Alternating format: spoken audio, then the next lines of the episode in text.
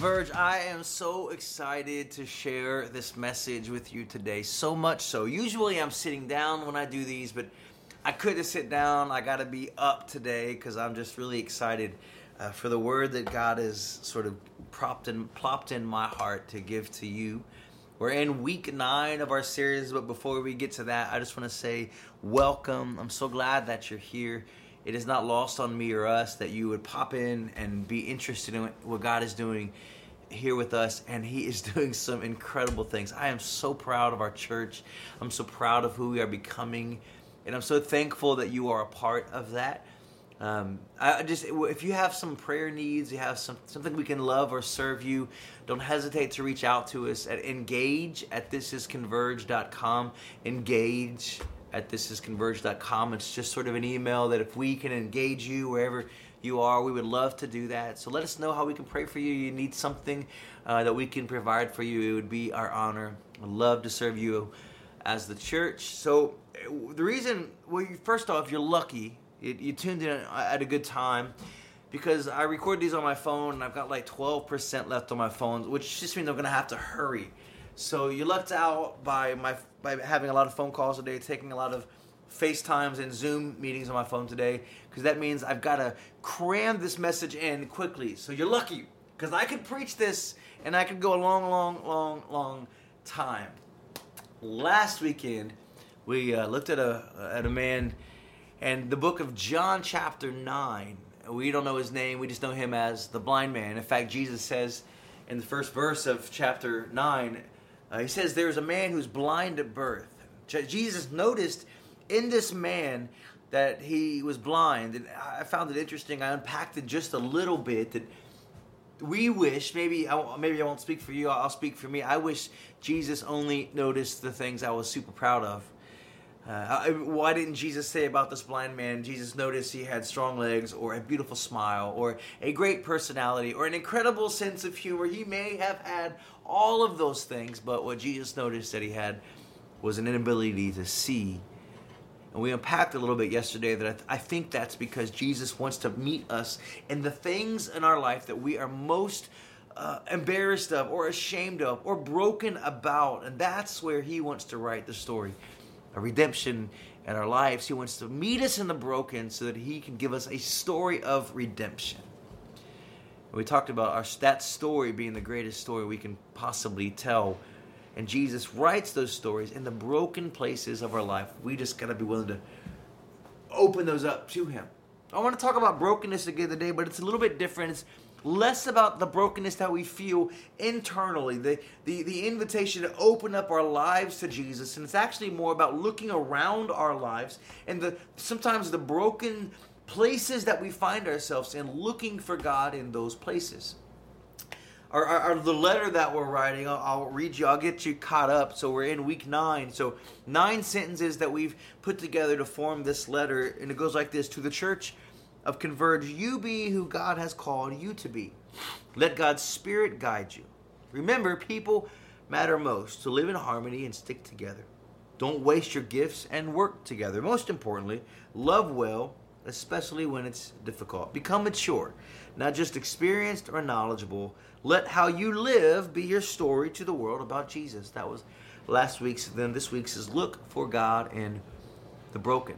Not just be aware that God is in the broken. Not not just hey, I want to give you some peace that God's there in the broken. No, but proactively be looking around and recognizing that God is here somewhere. And sometimes the brokenness kind of gets in the way of that.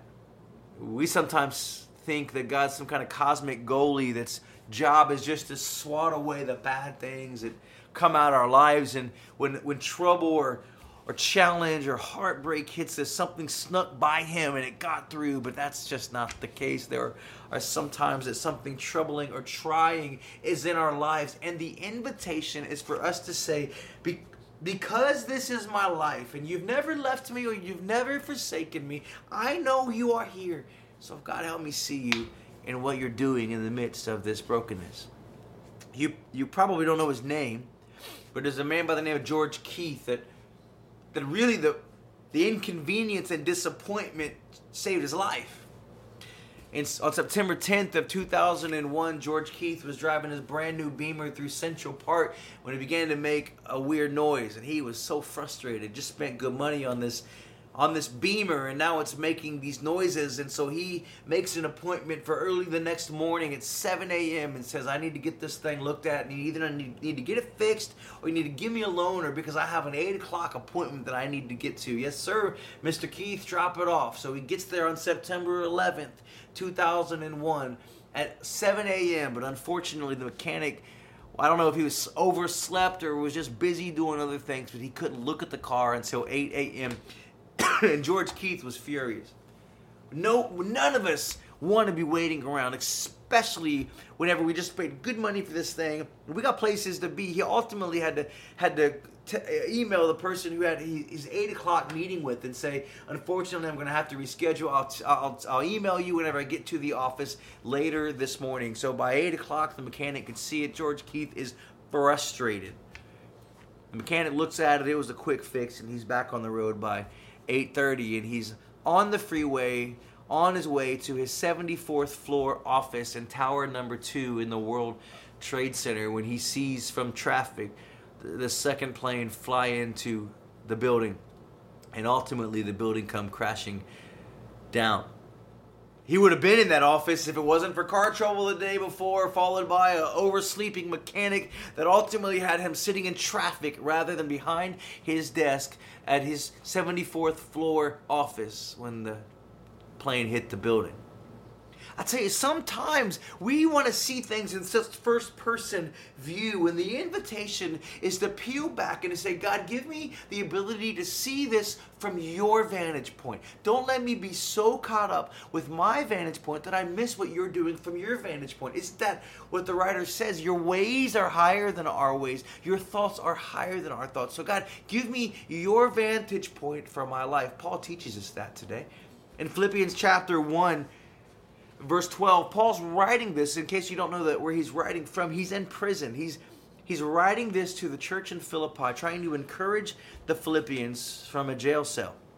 And he writes in verse 12 of chapter 1 and i want you to know my dear brothers and sisters that everything that has happened to me here has helped to spread the good news. What a perspective he says in verse 13, For everyone here, including the whole palace guard, knows that I am in chains because of Christ. On the verse that'll be on the screen in the theater behind me, that'll be in bold and red. I am in chains because of Christ. Not I am in chains and for Christ, or not I am in chains and I I I I'm trying to find Christ in this somewhere. No, Paul was so aware of God's sovereignty and his plan in his life that he knew if I'm in prison, this did not sneak past Christ. I am here because he has allowed it. I am here because of Christ. That's probably why a couple of chapters later in Philippians chapter 3, he says, I'm pressing in to take hold of the one who has taken hold of me. He says, now that Christ Jesus has taken hold of me, I'm pressing forward more and more and more to understand that He has my life completely. And so I'm holding on to the one who is holding me. So whether I'm in prison or whether I'm sitting in my recliner, it is all because of Christ. I did some, just for fun, some etymology research on the word because, and it just simply comes from the words by cause or or there this is the root reason this this begets this in fact, it says it's in introducing a subordinate clause or phrase for a reason that. So Paul says, I'm in prison chains for a reason that Christ. I'm in prison chains, and it's usually followed by the reason, the why, or the account of. So this exists, and this is the cause for why this exists. I am in chains. On the cause of why Paul's in chains, he's actually able to say, not because the judge sentenced him. Not because he's wrongfully accused. He might be tempted to say those things, but that's not the root cause. The root cause is there's one that's taken hold of his life, and his name is Jesus. And so Paul says, no matter what happens in my life, it is for the cause of Christ. It makes sense why then Paul would say later in Romans chapter 8, I'm convinced that nothing can ever separate us from God's love, neither death nor life, nor angels or demons, neither our fears for today or our worries about tomorrow. Not even the very powers of hell can separate us from God's love. He goes on to say, No power in the sky or in the earth below, indeed, nothing in all creation will ever be able to separate us from the love of God that is revealed to us in Christ Jesus our Lord. There is nothing that can change that the purpose of my life is the one who has taken hold of me that I would learn to take hold of him. Philippians chapter 1 verse 12 uh, or I mean verse 14 says, "Because of my imprisonment, See that word again? He's recognizing there's a deeper there's a deeper purpose than just prison. Because of my imprisonment, most of the believers here have gained confidence and boldly speak God's message without fear. Paul says something has changed because I gave way to the cause of Christ in my life no matter where I am. It, it, Paul's writing to Philippians that would be, he's a preacher. Paul's going to preach. He's going to show up in the church and give the message and probably take the offering. And he says uh, to the Philippians, You're used to me sharing the message of Christ. So that means if I'm in prison, my cause of being here is the same as if I'm with you in church. The cause is that others might know the good news of Jesus Christ. My point here, number one, is kind of cheeky, but it's sometimes chains bring the change. Sometimes the change, the what, what appears to be bondage, brings the change. It's where the transformation happens. It's where the transformative power is recognized and taken hold of. In chapter 2 of Philippians, in verse 5, Paul says, You must have the same attitude that Christ Jesus had. And listen to this it starts with an understanding of the cosmic reality of who Jesus is. Though he was God, he did not think of equality with God as something to cling to. That's not what he held on to. Instead, he gave up his divine privileges. He took the humble position of a slave. He was born as a human being, and when he appeared in human form, he humbled himself in obedience to God and died a criminal's death. See that?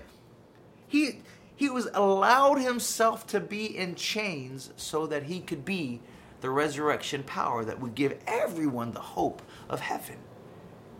And Paul says if Jesus Christ was willing to take on chains, so that I could be transformed and changed. Paul says, Who am I to look at these chains and to think that they don't belong on me? And here's what happens when we're willing to see the, the situations that we are in as God being able to use even those Therefore, God elevated him to the place of highest honor. This is the very next verse. And gave him the name that is above every other name. That at the name of Jesus, every knee should bow in heaven and on earth and under the earth, and every tongue declare that Christ Jesus is Lord to the glory of God the Father. And Paul's saying that there has to be a, a an awareness that it might mean that we have to be bound and find ourselves in bondage to something to know that on the other side of that is still a God that's working it for our our good. You say, what do you? That's what about whenever that we commit the sin and we're sitting in the consequences of that? Do you think that that sin trumps the ability for the work of Christ to be the re, the redeemer, the restorer, the resurrector? No.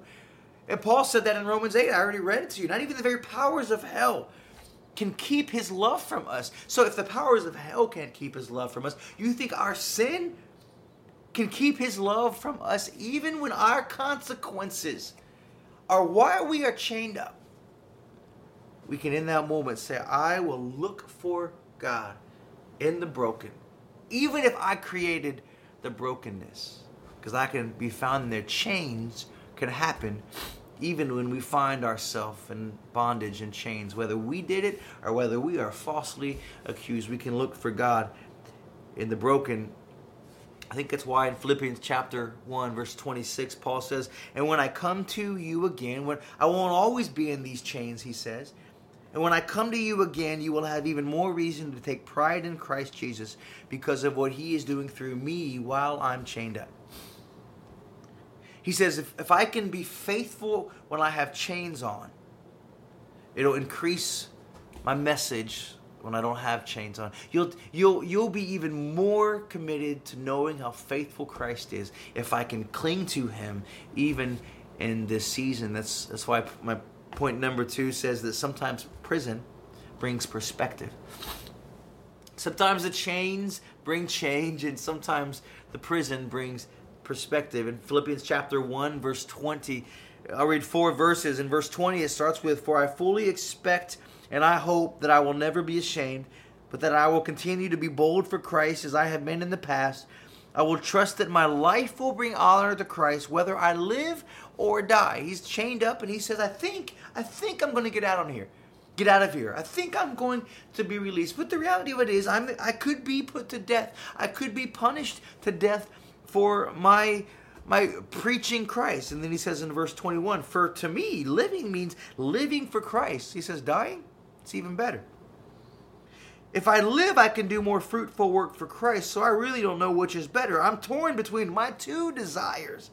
I long to go and be with Christ, which would be far better to me. But for your sakes, it is better that I continue to live. In prison, Paul realized a perspective shift that said, if I get out of here, all I, that means is I'm going to continue to preach the glory of Christ in my life. If I'm in prison, then I'm going to continue to preach the glory of Christ in my life. If they kill me, then that means I get to see face to face the glory of Christ. Paul's perspective shifted because he knew that even if this is the very worst, and it doesn't get any worse than this, and this is the end, he has the hope of heaven, the hope of Christ that is an anchor for his soul. So he says, I'm in a win win.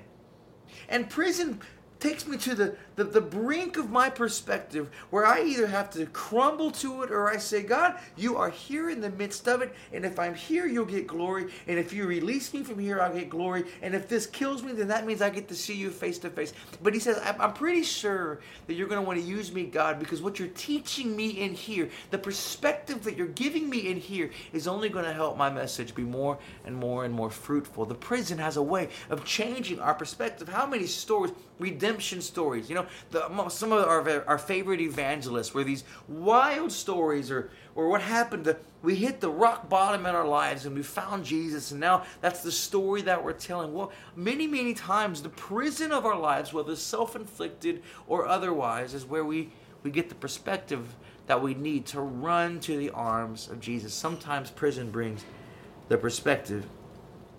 That's probably why in Philippians chapter 4, verse 8 Paul says, now, dear brothers and sisters, one thing, one final thing. Fix your thoughts on what is true and honorable and right and pure and lovely and admirable. Think about things that are excellent and worthy of praise basically Paul's saying I, I, had to I had to keep and I didn't look around and always feel wonderful about where I was. I, I didn't look around and, and uh, and like the environment that I was in, but I taught myself that the perspective is found in thinking about the things that are true and honorable and right and pure and lovely and admirable. Before I keep reading, I think it's a whatever whatever your hardship is, whether it's a relationship or a job or a, a, a anything happening in your world. I don't want to start the rabbit hole of trying to hit them all, but I wonder what would happen if, in the midst of that, you began to shift your perspective to see the things that God is still doing that is just so faithful the admirable things that he's doing, how, the ways he's using you, the, the hopeful things that he wants to do in you, the, the, the things, the simple things around you, whether it be the sunset or something your kids say, or insert a million things here. Paul's saying if you can learn to see those things as what Christ is doing in the midst of the prison, it will shift your perspective. And then that's why in verse 9, he says, keep putting these things into practice Keep all the things that you've learned and received from me, keep doing them. Everything you've heard from me and saw me doing. Then, he says, and I've got that red and underlined, then, it's an if then statement. If you can think about these things and keep them in the forefront of your mind and shift your perspective, then the God of peace will be with you. Are you lacking peace? Do you need some hope? Well, Paul would say to you and to me today that the key to peace is what, what you're thinking about in the middle of the prison. That that, that prison is either going to kill you and rob you, or it can be a place to shift your perspective. And even in the midst of the prison, we can think about the good things that God is doing, and then the God of peace will be with you. So I, I built a not a point three, but kind of a point two and a half. And point two and a half is sometimes prison brings perspective, and then perspective brings peace. Sometimes prison brings us to the brink where all we have is just to cling to these things that, this, these hopeful things that in the midst of it you're still doing these honorable noble good things in my life. And i just want you to know that even though this is happening i see you doing those things. And, and when we shift our perspective then what happens is that the god of peace enters our hearts. So sometimes prison brings perspective and then perspective brings peace. And finally and quickly sometimes crisis brings contentment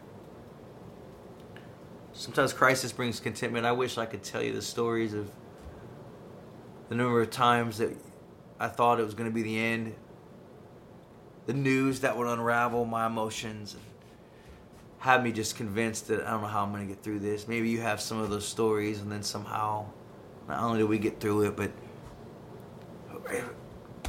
God showed up to not only bring peace, but to bring the, maybe even the change that our lives really needed that that situation prompted the job change, which allowed you to enter a season of life that you thought would never be possible. That divorce was heartbreaking, but God's so faithful that He uses even the brokenness of divorce and He doesn't leave us with a life sentence. He's He doesn't force us to live eternally with a plan B or C because plan A didn't work out. No, He is so faithful. He is so generous that He gives us a brand new plan A. And we not only survive the crisis, we experience deeper contentment because of it. That's why I think Paul says in Philippians chapter 4, verse 10, How I praise the Lord that you are concerned about me again. I know you've always been concerned about me, but you didn't have the chance to help me. Not that I was ever in need for I've learned how to be content with whatever I have. Writing this in prison. Paul says, What this whole thing has taught me is I had some needs and you provided for me, and I'm so grateful for that. But but this crisis has taught me I don't need much. I can find contentment no matter what I have. He says, I've learned to be content with whatever I have. I know how to live on almost nothing or with everything. I know how to I know how I've learned the secret. I love that. I, I, I kind of meditated on that this morning.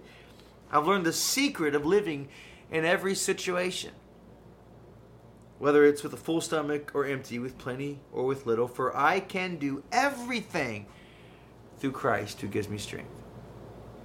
Paul's doubling down on this one It's taken hold of him, and one that he's pressing in to take hold of. And with Christ, I can do anything. And he says, I've, I mean, he basically tells the Philippians, lean in. I got a secret to tell you.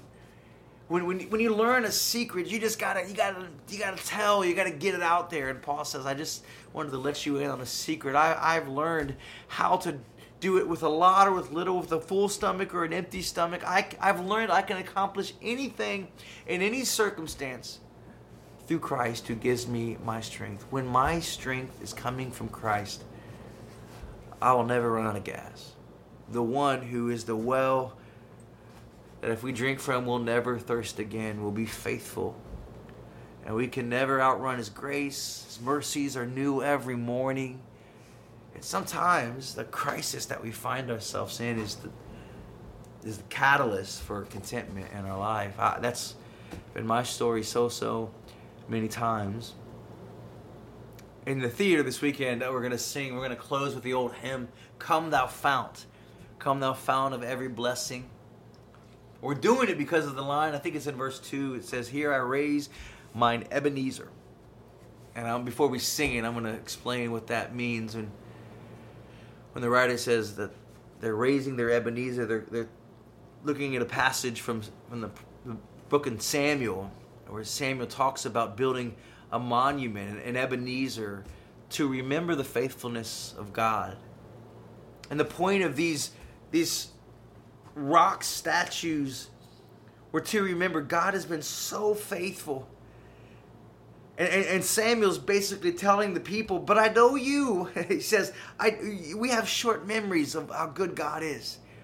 we're so quick to forget, and then the next crisis comes, and we're like, God, how could you? And and Samuel's reminding the people, so just build a monument so that you don't forget what you've been through. I don't. Samuel says, I don't, I don't want you to forget how faithful God has been, and to believe the lie that the next crisis is the one that's going to undo you. Now, he's going to be faithful in that one too. we're going to sing a song in the theater this weekend, just as a reminder to us that he's been faithful before. He's never failed before, and he's not going to start now my prayer for you before my phone dies is uh, that whatever you're going through, that you would look for God in the middle of it because He's there. Isn't that what we learned in Psalm 23? I love that passage. I've, I've, I've quoted it so many times to you. Yes, He does lead us beside quiet waters. He does take us to green pastures. He does restore our soul. But there are times that we go through the valley of the shadow of death. But even there, I don't have to fear any evil because He's with me. He's there. And so if you're going through something difficult, if you're going through something that you just, man, you're stuck, unexpected, heartbreaking. First off, I just want to say I'm sorry. I, I, if, if we can help come alongside, encourage, if I can meet and grab coffee and just hear your story and just give you a hug and says, I'm sorry, but I'm, we're, we're in the mess with you. We'll walk through the messiness with you. I, I've said so many times in the latter half of my life in ministry, I wanted to just be covered in the messes that people are going through. I don't, I don't want a, a sterile, clean church. I want to be a church that recognizes that life is messy. And as a result, ministry should be messy. And Christ spent so much time. In fact, he says, I didn't come for the healthy, I came for the sick which means I'm going to get the colds and the strep throats and I'm going to get the COVIDs. I'm going to get sick, Jesus says, because I came for sick people. And in the messiness of life, that's what the church exists for. That's what we exist for. So while we are available, I just want you to know, in case we don't connect, that there is a God that is right there with you in the midst of it. And I, just want to encourage you to look for Him.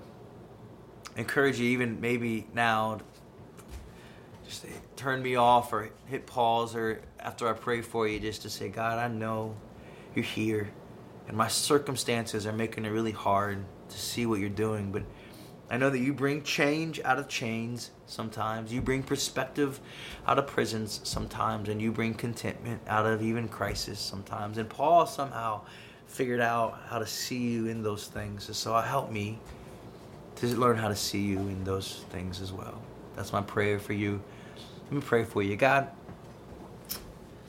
I pray for our friend, my brother or sister who's been listening or watching now. God, I just I pray that whatever they're going through, I just ask you, Holy Spirit, that you would, you know, like be a spark that they see is with them.